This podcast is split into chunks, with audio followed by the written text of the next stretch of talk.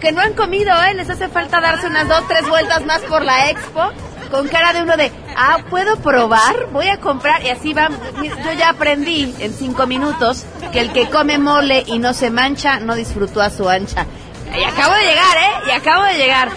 Es viernes y el día de hoy los saludamos desde el Centro City Banamex en el marco de la segunda edición de la Expo México Alimentaria Food Show 2017. Por supuesto, los chicos de Sangre Azteca ya están aquí con nosotros. Tenemos los premios de la semana. ¡Sí, señor! Además, ¿qué tal es querer a sus hijos ver una película al aire libre, musicalizada en vivo? Más adelante vamos a platicar sobre el Festival Churumbela Cinema Móvil. Tenemos buenas noticias y mucho más. Comida, nada más les digo que estoy entre las carnes y los pescados, ¿no? Y así a mi, derecha veo las catas. Ahí, voy a acabar por ahí de la una de la tarde. Eh, arrancamos así este viernes a todo terreno. MBS Radio presenta a Pamela Cerdeira en A Todo Terreno, donde la noticia eres tú.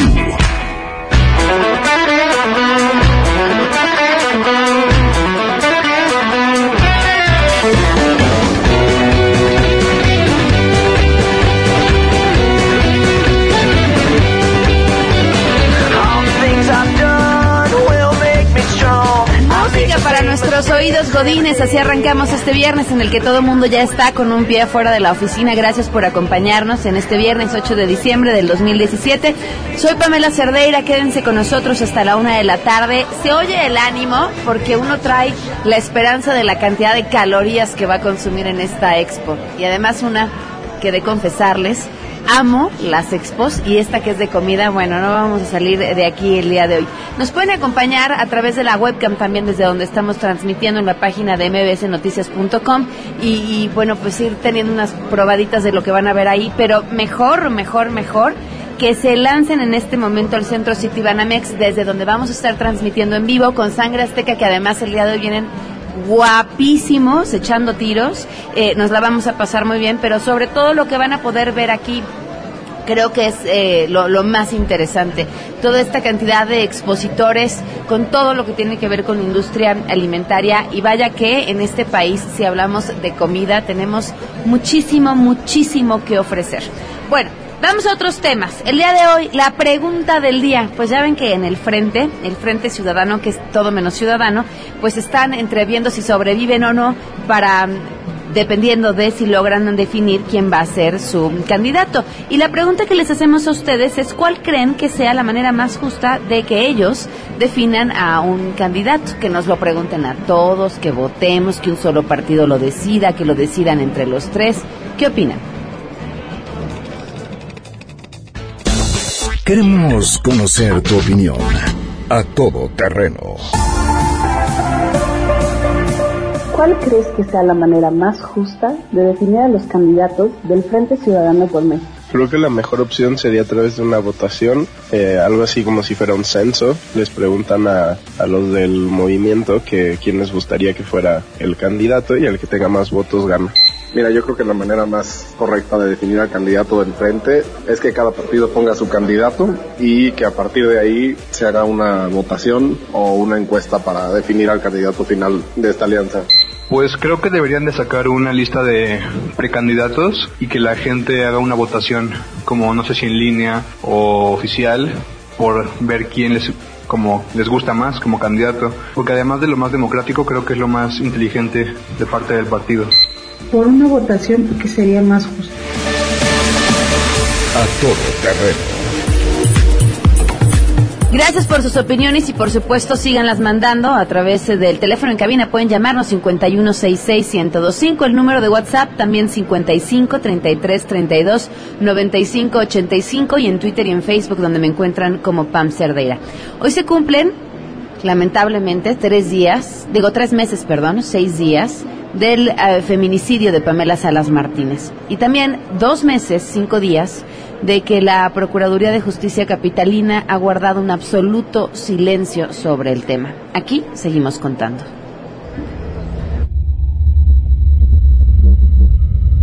El procurador, el Mundo Garrido, fue el que directamente da las primeras declaraciones de que fue detenido Mario Sáenz por los testigos, porque lo señalaron los testigos, y por las cámaras del hotel.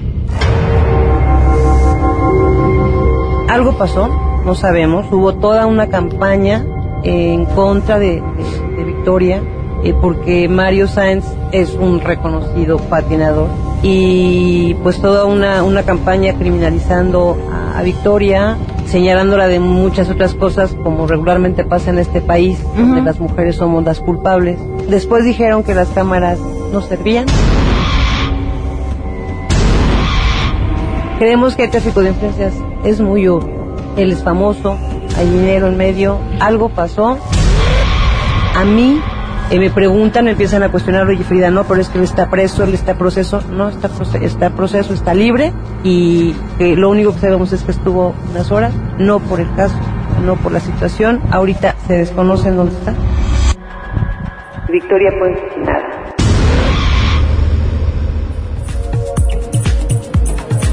Tres meses con seis días del feminicidio, dos meses con cinco días del silencio absoluto de una institución y por supuesto lo que eso implica en términos de no conseguir la justicia y de lo que podría implicar en términos de que quienes quieran cometer un acto como estos se sepan que son impunes. Vamos a arrancar con la información. Saludo a mi compañera Rocío Méndez.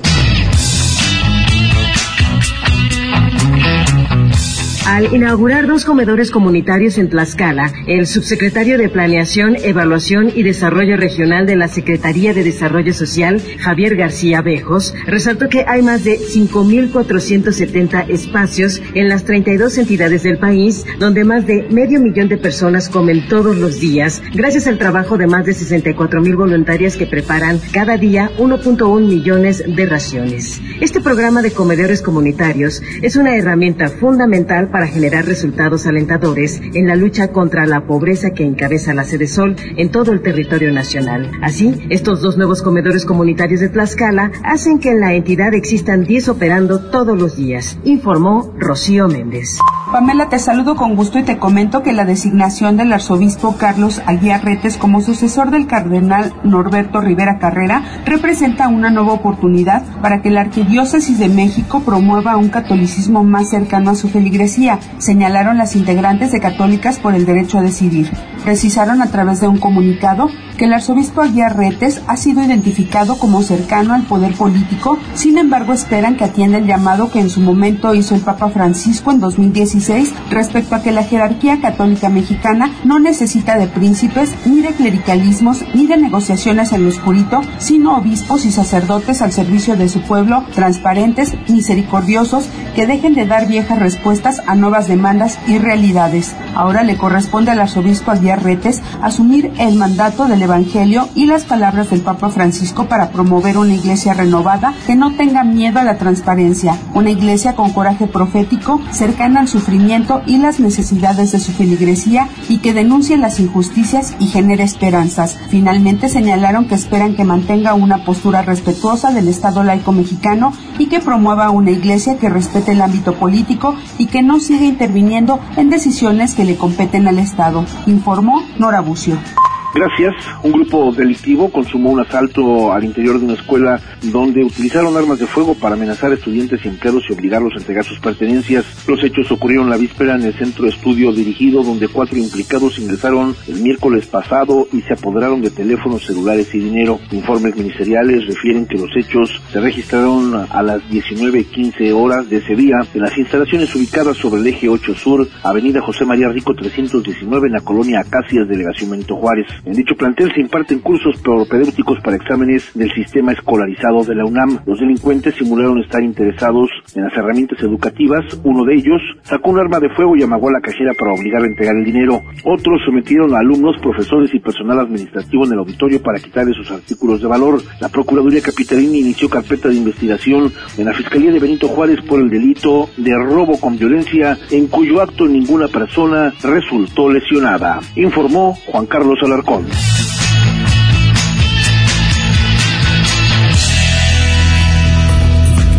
Son las 12 del día con 14 minutos. Continuamos a todo terreno. Estamos transmitiendo en vivo desde el Centro City Banamex en la segunda edición de la Expo México Alimentaria Food Show 2017 Y ¿saben qué? Me voy a una pausa porque necesito irme a dar una vuelta con todo lo delicioso que me rodea. Ahorita al regreso les platicamos. Si te perdiste el programa A Todo Terreno con Pamela Cerdeira, lo puedes escuchar descargando nuestro podcast en www.noticiasmbs.com. Pamela Cerdeira regresa con más en A Todo Terreno, donde la noticia eres tú. Marca el 5165125.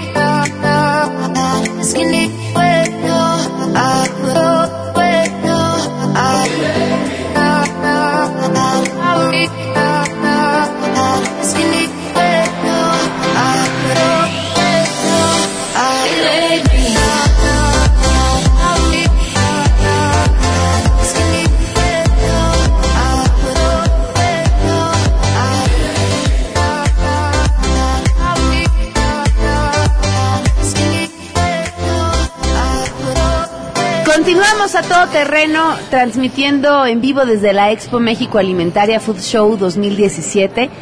Es una verdadera delicia, en serio, toda la gente que nos está escuchando, aprovechen, eh, láncense para acá hasta el 9 de diciembre, o sea, hasta el día de mañana.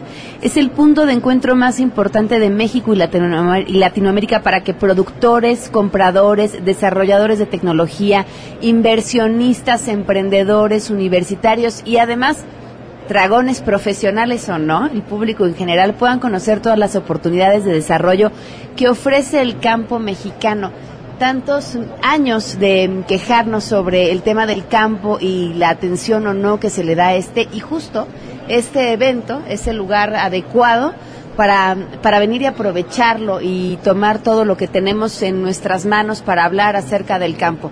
Eh, justo ahorita aprovechaba el corte, que se me hizo cortísimo porque fui nada más a caminar por uno de los pasillos que estaban al lado y encontramos unos espárragos deliciosos, un salmón que uno se quiere verdaderamente morir.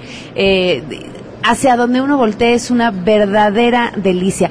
Le agradezco enormemente al secretario de Agricultura, Ganadería, Desarrollo Rural, Pesca y Alimentación que esté con nosotros, eh, José Calzada Rovirosa. Gracias por acompañarnos. Al contrario, Pamela, muchas gracias por esta invitación. Qué bueno que eh, te animaste a transmitir aquí desde, desde la Expo Agroalimentaria, porque esto te permite ver y después transmitirle a tu audiencia por lo que está sucediendo en México. Son buenas noticias para los pequeños y medianos productores. Aquí tenemos eh, mujeres productoras de coco, de mango, de carne de cerdo, eh, grandes productores de carne también. En fin, la verdad es que es una, es una ventana al mundo de los productos agroalimentarios de México. Es el segundo año que se realiza. ¿Qué fue lo que obtuvieron o cómo midieron los resultados del año pasado? Mira, el año pasado nos fue muy bien. Eh, tuvimos unos eh, 50 mil visitantes. Este año podemos llegar a 60 mil visitantes. Eh, eh, pensamos que este año se pueden vender 18 mil millones de pesos en estos tres días de la expo. 18 mil millones, casi mil millones de dólares. Okay. muchas personas venden inclusive sus cosechas de todo el año o su producción de todo el año.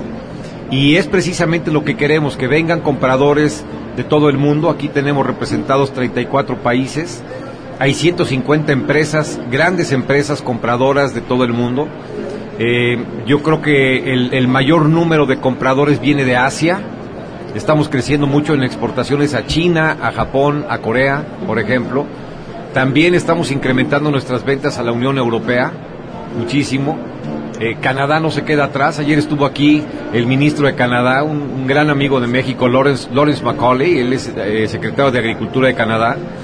Y, yo daba algunos datos en el evento inaugural. Siete de cada diez jitomates que se consumen en Canadá son de México. Nueve de cada diez aguacates. Eh, bueno, cerveza ni se diga. Cerveza son México es el tercer exportador de cerveza del mundo.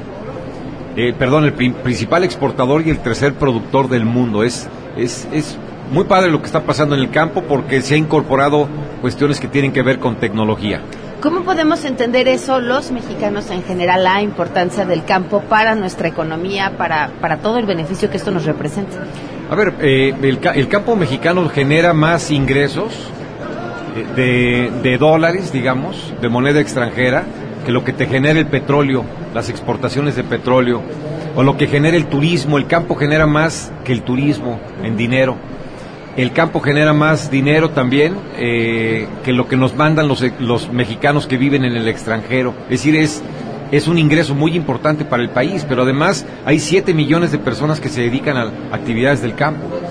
Entonces, no es solamente lo que genera económicamente, sino también la gran distribución hacia la sociedad. Por eso estamos promoviendo este tipo de cuestiones, porque nos interesa que la gente gane más, eh, que podamos exportar más, eso incrementa el valor, el valor país de México. Pero a mí lo que me gusta mucho es que venga gente de otros lugares, de otros países y vea la calidad de las cosas que se hacen en México. Hace un año fuimos a, a visitar a países de la península arábiga y yo recuerdo muy bien que en una presentación, porque íbamos con varios productores, una presentación que hicimos, eh, una pregunta de uno de los compradores fue, ¿y en México hay mar? Eh, En México carecen de agua, entonces pasábamos un video y veían la potencia que tiene México. Lo que queremos es que nos conozcan mejor, que valoren más nuestros productos, que vean que somos el decimosegundo productor de alimentos del mundo. Somos el décimo exportador de alimentos. Realmente somos una potencia. Y seremos mejores si a los cultivos tradicionales o a la forma tradicional de producir le añadimos valor. Eso, ¿en qué está? ¿Qué, ¿Qué, es ese salto que nos falta dar, si es que nos falta? Inversión. Ok. Inversión, por ejemplo, no es solamente producir coco, sino hacer agua de coco. No es vender nomás la fruta, sino es industrializarla. Y a veces son procesos muy, muy, muy baratos, o sea, son muy sencillos, pero tenemos que dar ese paso. Esta es una buena oportunidad porque, por lo que he escuchado, este es el lugar en el que podríamos unir.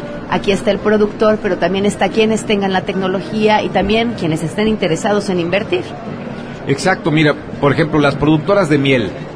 La miel se produce en México, en todos los estados, pero fundamentalmente en el estado de Yucatán y en el estado de Campeche. También Quintana Roo participa, eh, parte norte de Puebla, etcétera. Y eh, México produce al año 500 millones de dólares de miel. Eh, nada más que hay muchos productores que venden la miel pues en grandes garrafas. Lo que nosotros queremos es que vendan la miel en pequeños botecitos, bien envasados con una buena etiqueta, porque en vez de vender eh, un producto, digamos, a un peso, lo pueden vender a cuatro pesos. Claro. Con un proceso industri de industrialización no muy complejo, es, es bastante, bastante sencillo. Y en eso la Zagarpa acompaña con inversión y a veces con adquiriendo deuda, pero fundamentalmente es con inversión para que la gente tenga más valor, le paguen mejor por su producción. Te puse el ejemplo de la miel, pero esto aplica prácticamente para todas las cuestiones del campo. Hablábamos hace rato de diferentes productos. Cuando pensamos en el producto emblema de México hacia el mundo, sin duda está el tema del aguacate. Sí. Hace rato mencionaba el tema del tomate en Canadá. ¿Qué otros? De, Por ejemplo, limón. Li- somos el segundo productor de limón del mundo. Somos el principal productor de nuez pecanera del mundo. Eh, la cerveza te mencionaba el tercer productor y el principal exportador. Evidentemente el único de tequila, pero tequila es una historia de éxito. Igual está haciendo el mezcal. Por ejemplo, somos muy buenos para producir hortalizas. Eh, somos el tercer productor mundial de fresa, el quinto productor mundial de arándano azul. Eh, plátano vamos muy bien, sandía, et- etcétera. La verdad es que tenemos productos que son estrella a nivel internacional. ¿De alguno específico con un potencial que esté por explotar? Coco, por ejemplo. El coco. Coco está explotando a nivel mundial. Es que además se aprovecha en mil Todo. formas. Por ejemplo, la, la cáscara se aprovecha para, para plantaciones, pues eh, la pulpa, que a todos nos gusta, eh, pues para comer o para jabones, para aceite, aceite de coco, la gente está cocinando con aceite de coco. Eh, otros productos emblemas en este momento, ¿qué te puedo decir? Para México, plátano. Estamos incrementando la superficie de plantaciones de cacao. El cacao es originario de Tabasco. En alguna época sufrió un revés importante y ya va otra vez para arriba la plantación de cacao.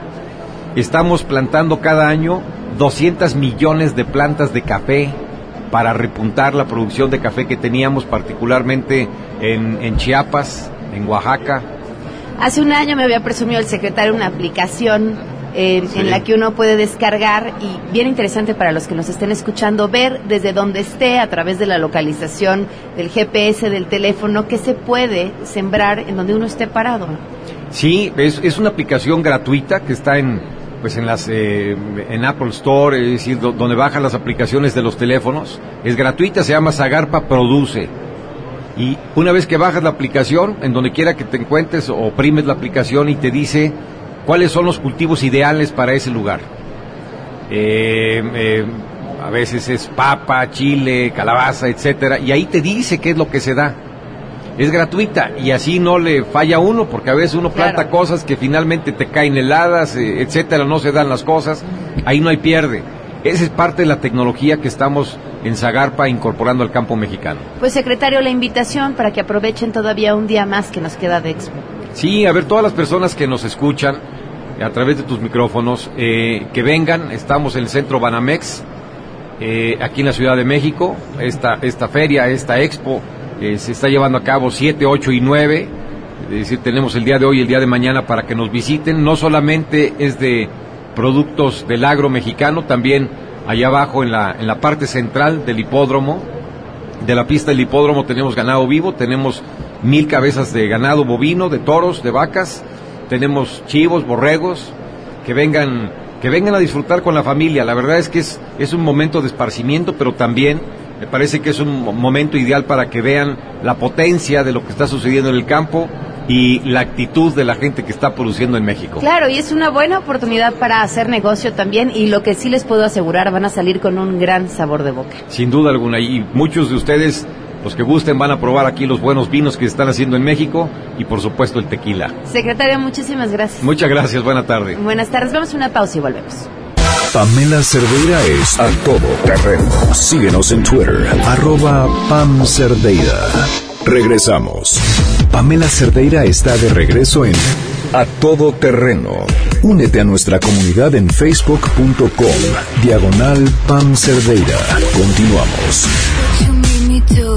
Continuamos a todo terreno, gracias por seguir con nosotros. Nos acompañan hoy Michelle Ragut, fundadora y directora de Churumbela Cinema Móvil. Bienvenida, gracias por estar con nosotros. Gracias Pamela por invitarnos. Y también está Fede Porras, quien es el vocero de este evento al que nos viene a invitar. Bienvenido Fede, ¿cómo estás? Gracias, bien Pame. Gracias por estar con nosotros. A ver, cuéntanos, ¿de qué se trata Churumbela? Eh, Pamela, pues les cuento, eh, Festival Churumbela Cinema Móvil es un festival de cine para niños especialmente dedicado a niños en situación de vulnerabilidad. Es un festival gratuito. Eh, está dedicado a niños de 4 a 14 años de edad. Se va a llevar a cabo del 9 al 11 de diciembre en el Centro Nacional de las Artes, de 10 a 6 de la tarde. Es un evento gratuito. Pueden asistir todos los niños con sus familias, con sus papás. Y aparte de que van a haber proyecciones cinematográficas, van a haber actividades lúdicas y entretenidas. A ver, explícanos, Fede, ¿qué van a encontrar?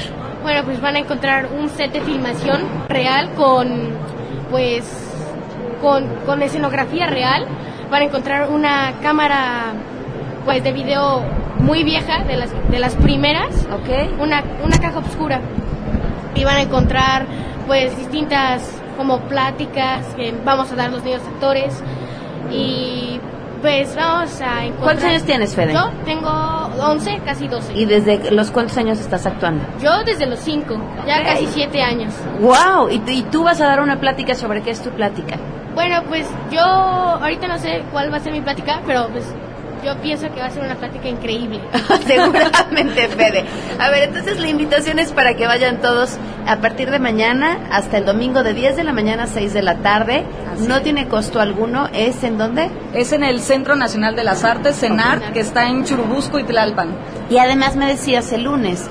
Eh, tienen un evento especial porque esta invitación será para los niños de diferentes casas hogar. Así es. Este festival se creó con la intención de, de, llegar a niños vulnerables, niños que no pueden tener acceso a la cultura o al cine, que difícilmente pueden ir al cine o que nunca han ido al cine.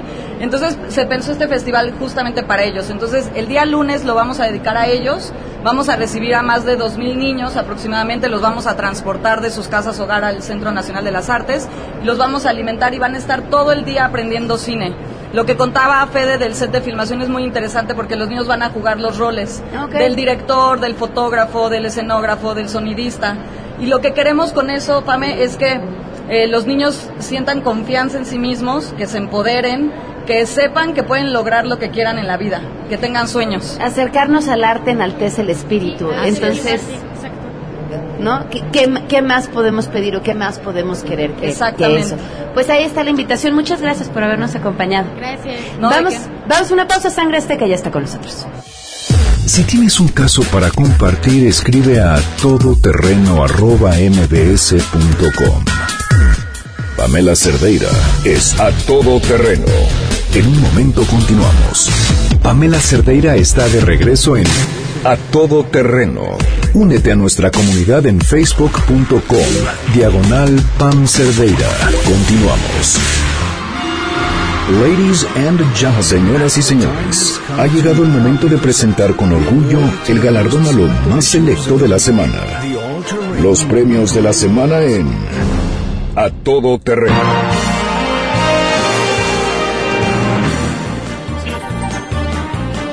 Bienvenidos a los premios de la semana. Sangre Azteca está con nosotros. Tenemos público en vivo porque estamos transmitiendo desde la Expo México Alimentaria Food Show 2017. Y eso hace que me dé un poco de penita, porque entonces ya cuando uno va a decir vulgaridades, No te puedes, no burradas, puedes. ya ve, a la, ve de cara a la gente y entonces se siente un poco intimidada. Pero saben que no importa, Sangre Azteca está aquí. Sí, señor. Y vamos a arrancar con los nominados. Bueno, porque ahora finalmente tampoco fui yo, ¿verdad? Claro. La que, la, la que dijo lo que no se debe de decir. Fue Yone Anguiano, delegada de Iztapalapa. ¿Qué pasó? Ella se encontraba en un evento donde trataba de darle consejos a la juventud sobre su sexualidad. Y esto fue lo que dijo. ¡Les doy un consejo! ¡Hagan el amor y no la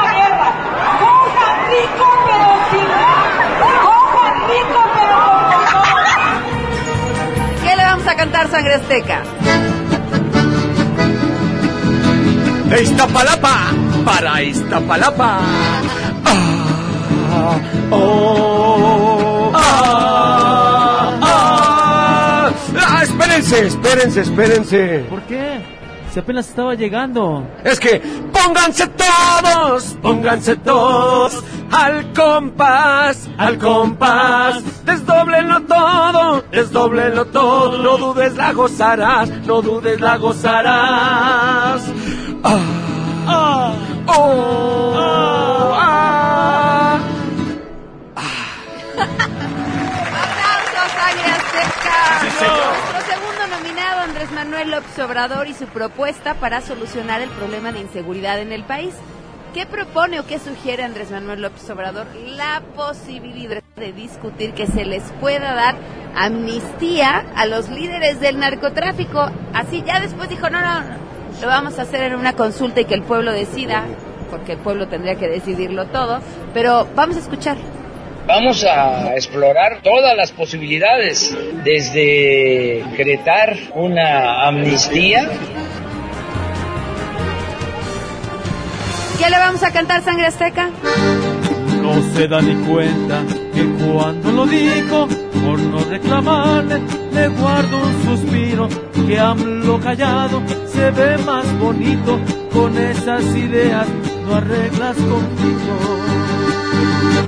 Esta amnistía parte de Morena, hace que la vea como una estrategia, tan lejos, tan lejos que vuelva la paz que tú esperabas y quieres ganar. ¡Qué bonito, Sangre Azteca! Sí, señor. Les cuento que el día de ayer me preguntó mi marido con quién estaba chateando y le contesté, mira, tú y yo tenemos que movernos en un esquema en el que esa pregunta no sea válida, ¿no? Sí, luego fui yo a pedir un aumento y me contestaron lo mismo. Tenemos que movernos en un esquema en el que esa pregunta no sea válida. No importa lo que uno pregunte, esa será la manera adecuada de responder. Ahora, esto después de que el país le cuestionara al actual precandidato del PRI sobre el tema de corrupción. Y, bueno, pues contestó justamente que, que se estaban moviendo en el ámbito de lo personal y que tenían que moverse en un esquema en el que esa pregunta no sea válida, lo que se convierte seguramente en la frase del proceso preelectoral. ¿Qué vamos a cantar, Sangre Azteca?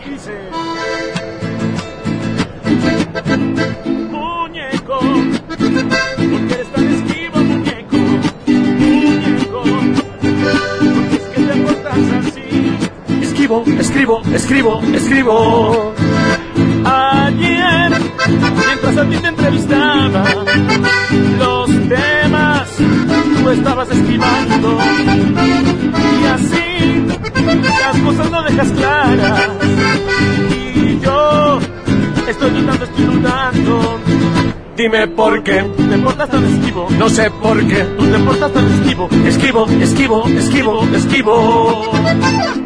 ¡Qué bonito, Sangre Azteca! Sí, señor. Seguramente ustedes vieron un video que circuló en redes sociales de una persona agarrando, bueno, no, empujando a una mujer y, y golpeándola. Guillermo Gómez Cortés, juez de control del municipio de Guadalupe y Calvo en Chihuahua quien por supuesto fue duramente criticado después de que se viera este video en el que, según la versión, es que a quien le pegaba era su hermana por un pleito de una herencia. Ante esta agresión, la Fiscalía General del Estado dijo que ya se abrió una investigación en torno a los hechos dados en las instalaciones de la Agencia del Ministerio Público en Ciudad Jiménez. Vamos a escuchar qué fue lo que pasó. Señorita, haga algo, por favor, que no está viendo. ¿Qué no está diciendo que me está agrediendo? ¿Por qué me quita? Pero yo no te golpea. ¿Por qué me quita? ¿Por qué me lo quita? ¿Por qué me lo quita? ¿Qué les vamos a cantar, Sangre Azteca? Y tú te crees valiente, me intimidas, me insultas y me haces caer delante de la gente. Valiente, y a la hora que grabas por justificar que te sientes más fuerte. Ah, Ah, qué lindos. Ya déjenme a mí hacer la voz de mujer, así Venga. ya podemos hacer las canciones más largas. hago, hago falta, ¿va? Sí, Va. me dicen, ¿te gusta cantar? Sí, aprende. Ya prometo que para el próximo año voy a aprender Sangre Azteca. Vámonos con nuestros siguientes nominados, la Procuraduría General de Justicia de la Ciudad de México, con quien, por cierto, les llevamos un marcaje personal, ¿verdad? Porque no nos quieren tomar la llamada para hablar acerca del caso de Pamela Salas desde hace dos meses con cinco días. Pero en esta ocasión están nominados por lo que aconsejaron en Twitter. Fíjense que suben a través de su cuenta de Twitter una imagen en el que aconseja que los menores de edad deben de salir de casa acompañados de un familiar o de un adulto de confianza. Y añade, porque es lo correcto. Y claro, cualquiera de los que tengamos hijos, sabemos que ni de broma los dejamos salir solos a la calle. Pero que sea la institución encargada de dar jus- de proveer justicia, decir, eso es lo correcto, que no salgan solos, eso es lo que está bien. Es, aterra es aterrador. Claro. Porque, porque no, lo correcto es que los niños pudieran salir solos a la calle. ¿Cuántos de ustedes no crecieron jugando en la calle, yendo a la tiendita de la esquina, yendo al parque y regresando, agarrando la bicicleta? Claro. Las mejores ciudades, los niños pueden moverse solos por la calle. Entonces que los encargados de seguridad digan, lo correcto es que los niños siempre vayan acompañados, es, es lamentable. ¿Qué vamos a cantar, Sangre Azteca? Yo sé que tú lo haces por mí, pa' que no me roben a mí. Pero hace falta más que hacer, y es lo que tú tienes que ver. Y dame, dame, dame, dame seguridad que solo tú me puedes dar. Te lo pedimos por favor, la abuela, el niño, el perro y yo. Si tú trabajas de verdad, todo será tranquilidad y danos, danos, danos, danos seguridad que solo tú nos puedes dar. ¡Eso! Sí, señor. Vamos con nuestros siguientes. Pues no sé si estamos nominando a Kate o si estamos nominando a los diputados o a quién. dom- A ver, pero qué bueno que yo no soy Sangre que yo no tengo que componer la canción, porque no sé a quién hayan elegido. Yo estoy hecha bolas. Bueno, ahí va la historia. En la serie de Kate del Castillo de Netflix, llamada Cuando conocí al Chapo, hay un capítulo donde ella habla acerca de sus experiencias mientras trabajaba en Televisa. Y contó que en una ocasión fue invitada a una comida privada con ejecutivos que compraban publicidad en la televisora, que era requisito acudir sola y, entre comillamos, entretener a los invitados. Literalmente esas comidas, dijo ella, eran para ofrecer a las actrices a los publicistas, que son gente que le mete dinero a Televisa. Estas declaraciones indignaron a un grupo de diputados del PRI del Partido Verde, exigiendo que la actriz, uno, se disculpara públicamente, porque dicen, porque de manera ligera y sin dar fundamentos ni nombres, aquí pondría yo entre, bueno, entre paréntesis, ni teléfonos, está acusando a las artistas mexicanas de prostituirse. Entonces, estos legisladores enviaron una carta al CONAPRED en la cual afirman que la actriz expuso calificativos inmerecidos para cualquier mujer mexicana. ¿Eh? Tienen un punto. ¿A quién le van a cantar Sangre Azteca? Esto que dice así.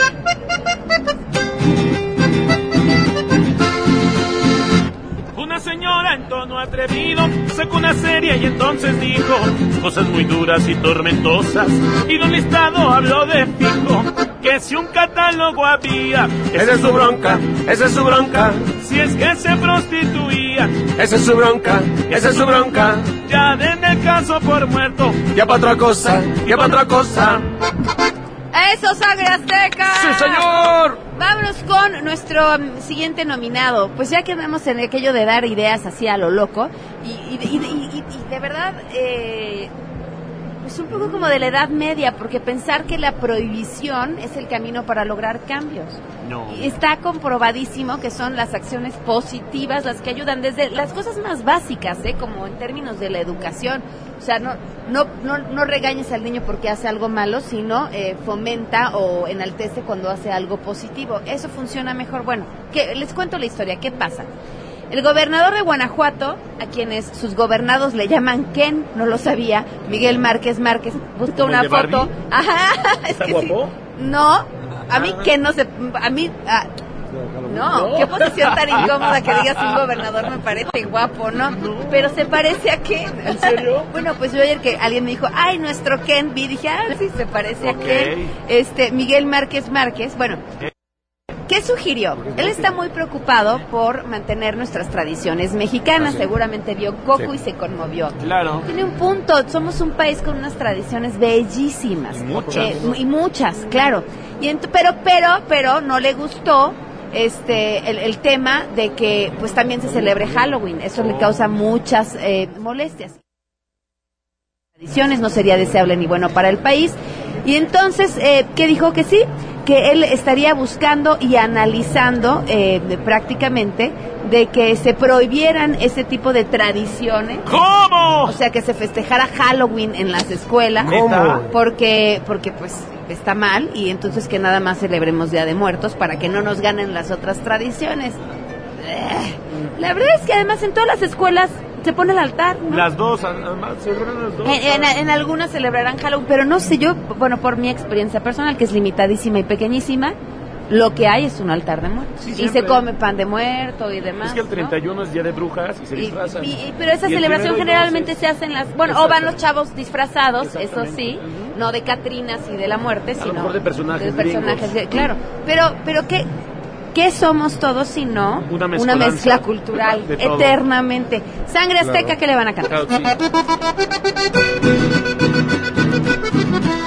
que ¿Qué cultura, qué cultura va a tener si cuando es noviembre Halloween quieres hacer? Santa, ¿qué te va a traer? Pide algo en los calcetines, posadas ya para qué. Si ya no arrullas al niño, Tradiciones no respeto, Día de muertos eso que es, ya vienen los peregrinos. piñatas hay que romper, Niños sacas de la rosca, tamales y eso que. Sangre Azteca, nos Sí, vamos. señor. Gracias por habernos acompañado. Vénganse, están a tiempo todavía hasta el día de mañana en la Expo México Alimentaria Food Show 2017 en el Centro City Banamex. Fue un placer haber transmitido desde aquí. Ahora sí nos vamos a comer. Y si ustedes quieren que Sangre Azteca les cante al oído, nada más háganle así. Claro que sí, llamen por favor, llamen al 4611 45 Contrata ya. 4611 4580 o entren a www.sangrasteca.mx. Gracias, Pablo. Nos escuchamos el lunes. Adiós.